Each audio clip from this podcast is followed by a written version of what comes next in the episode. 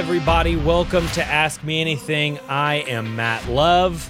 I am here with Pastor JD Greear. But before we ask the question for this week, I have a quick announcement for everybody. Later this month, you will not be hearing from me as the host on this podcast for a little while. And I know you're all very sad uh, because I know you come to this podcast for for the host. But the good news is JD will still be answering hard questions with quick answers. So for 13 weeks, Pastor JD is going to be answering questions based off of his new book, 12 Truths and a Lie. And if you're subscribed to this podcast, you don't need to do a thing. This new limited run podcast will stream right here on this feed. Um, and we'll be back to your questions in the second week of December. So this is going to be really exciting. We get to hear about JD's new book, and it actually lines up perfectly. He was very kind to write his book and do this podcast in such a way that I actually get to take this break on my paternity leave. So I'm about to have a baby. Everybody pray for my wife. Just found out the baby's in the 90th percentile size. So prayers up. But we're going to take a little break. We'll be back with your questions second week in December. In the meantime, go ahead and pre order your copy of JD's new book and tell everybody you know about this new limited run podcast because it is going to be a lot of fun. But we still have a couple more episodes of your standard everyday Ask Me Anything. And the question we have today, we've gotten this a number of times, most recently from Kelly. And this is a question, JD, that I think will be pretty interesting to answer. So, what is the occult? And maybe as a precursor to that, is it real? Is the occult real? And what is the occult? What do you think, JD? Well, Kelly, that's a, a very important and very sobering question. I mean, let me just say straight up here yes, the occult is very real. Okay. And now the word occult can refer to different things. It could refer to witchcraft. Maybe sometimes it, it, it means worshiping pagan gods or ancient rituals. Um, sometimes it just means attempts to communicate with demons and demonic forces.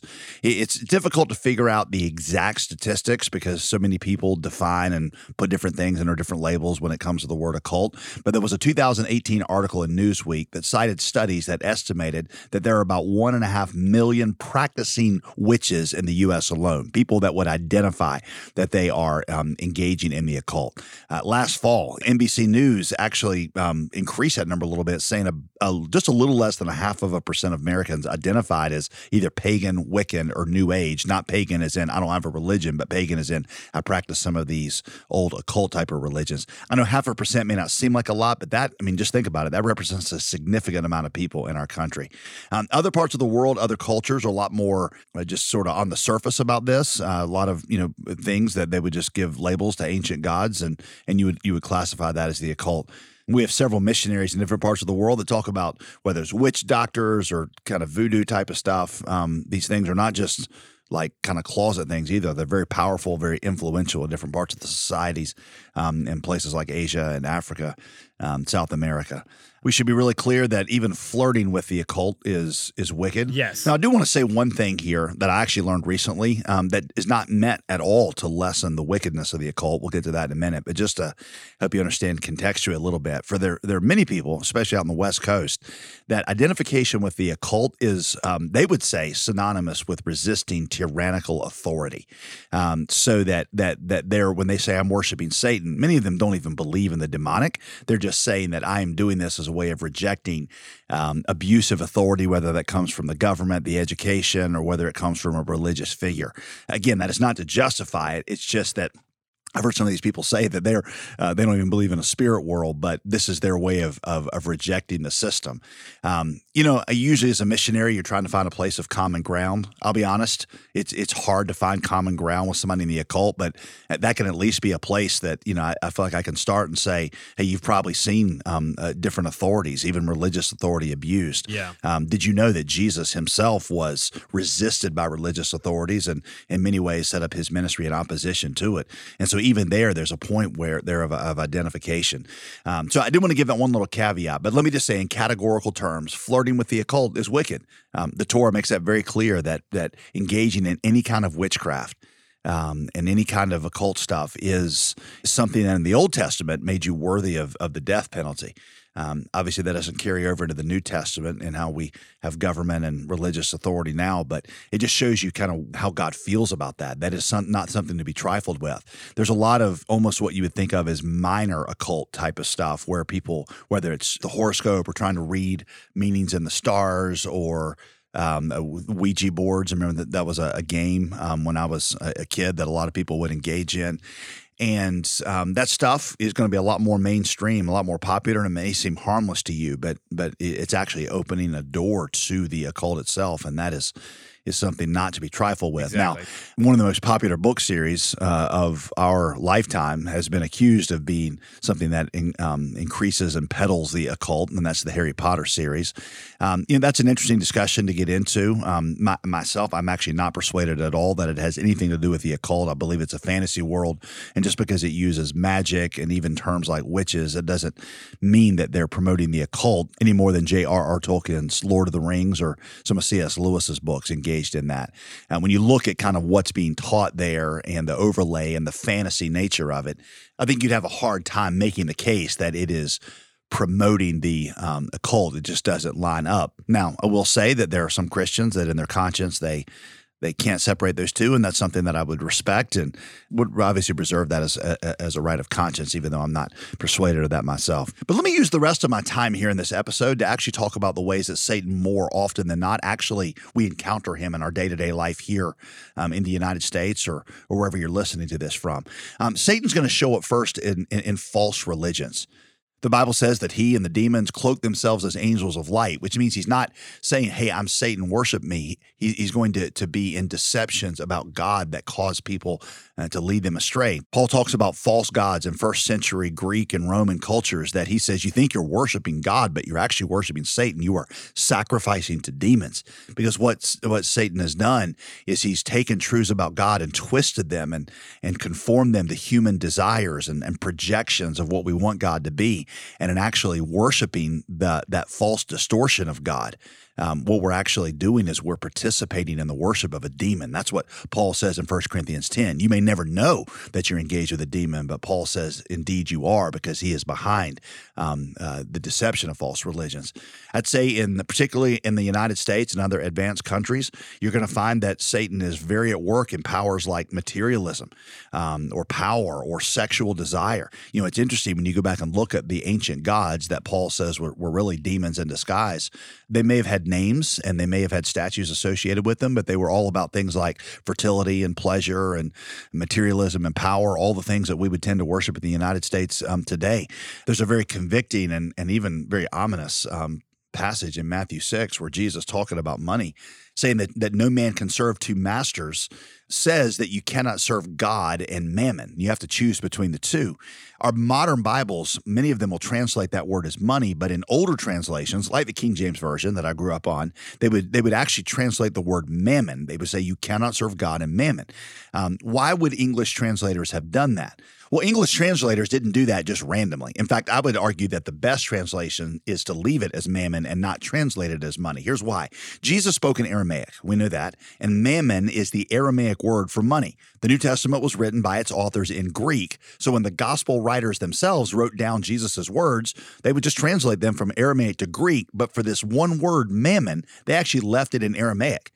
So just like we read it and say, I don't recognize the word mammon, same thing for the Greek readers of the first New Testament. They've been reading along in Greek and all of a sudden, wait a minute, what's this word mammon? Why did the authors of the gospel leave that one word in Aramaic and not translate it into Greek? Well, think about it. When you're translating something, what kinds of words do you not translate? Usually you don't translate proper names you you transliterate a name. You don't translate it. Okay. Early church theologians and commentators, if you go back and read their commentary on on Matthew six, they they said that the apostles and the gospel writers wrote down the word mammon as a proper name because they understood that Jesus, when he was talking about about money was not just talking about a thing like money. He was talking about a personal power, a demonic power that had a, a proper name, something that that comes into your heart, not just as you know um, dollar bills and coins, but it comes into your heart with a will. It, it, there's there's a person behind it. What that shows you is is that Satan has a unique power over money, which is why it's the one thing that Jesus said you cannot serve God and it. Notice he never says that about sex. He never says that about anything else. You cannot serve God and money because ultimately money um, is so uh, controlled by and wielded by Satan that it, it, it has a way of replacing God in, in, in your heart. You may not know that you're opening yourself up to Satan, but when you give yourself to the service of money and you depend on it and you delight in it and you treasure it, that actually becomes a way that that Satan um, takes hold of your heart without you even knowing him. Let me give you another way that, that, that Satan shows up in the lives of us and our children and our friends that we may never recognize it's him. Um, he's the first one, it seems from Scripture, that makes us question our identity, who we are. You see that in the great temptation that's recorded in Matthew 4 when Jesus is out in the wilderness. When Satan comes to Jesus to tempt him, the first thing he does is he tries to get Jesus to question what God the Father has just declared about Jesus. Right before the temptation, Jesus had been baptized by John. And when that happened, heavens opened, the, the Spirit like a dove descends, and, and God the Father says, This is my beloved Son in whom I'm well pleased. Well, the temptations in the wilderness start with saying, If you are the Son of God. He's trying to make Jesus question what God has just declared over him. He's trying to get him to establish his identity based on, on his popularity or what he can accomplish what you'll find Satan doing today when he when he approaches people is he tries to get them to base their their self worth on on how they compare to others or even how righteously they've lived or or or how much they've accomplished or or how much they failed or, or, or something like that. He's he's going to try to tear them down and say you're not who God says you are. You're not who God has redeclared you to be in the gospel. Um, you are what you accomplish. You know, I think it's really significant that in the in the wilderness, Satan's first temptations are not about just the lust of the flesh. They're he's going to get there, but he's going to start with, let me tear you down, who you are in the eyes of God and who God has declared you to be. And, and then once he tears down your identity, then all the other fleshly temptations become, become very easy. Let me just say one more thing here because it's been on my mind recently um, from some stuff I've been teaching. Um, one of the things, ways that that you'll find Satan at work in your life is in what we call the desire cultivation business. I have a few stories in my life where a temptation came out of nowhere. It was strong, it was sudden, um, and I knew that that was the enemy trying to destroy me. But what I've, I've learned even more recently through, through, the study of the book of James and, and other places is that Satan a lot of times is playing a real long game in your life, trying to cultivate um, lies that you believe, and he's trying to um, get you to, to reshape so that when the moment of opportunity comes, you will will will go into it headlong. Uh, that's what James says. James chapter one, he says that uh, that desire is like the it's, it's, when sin is conceived and then it grows up and then ultimately it ends it ends in death. Russ Moore in his book Tempted and Tried shared something that was actually fascinating about how ranchers cultivate beef cows. They found that high stress levels in cows make them release hormones that significantly downgrade the quality of the meat which means if you're eating at a nice steakhouse, you're being served the remains of a very relaxed cow who lived a totally stress free life. But if you're going to order the T bone from like Waffle House, you're looking at a cow that was a nervous wreck, probably bit his fingernails all day long, whatever. So modern ranchers do all they can to keep cows calm.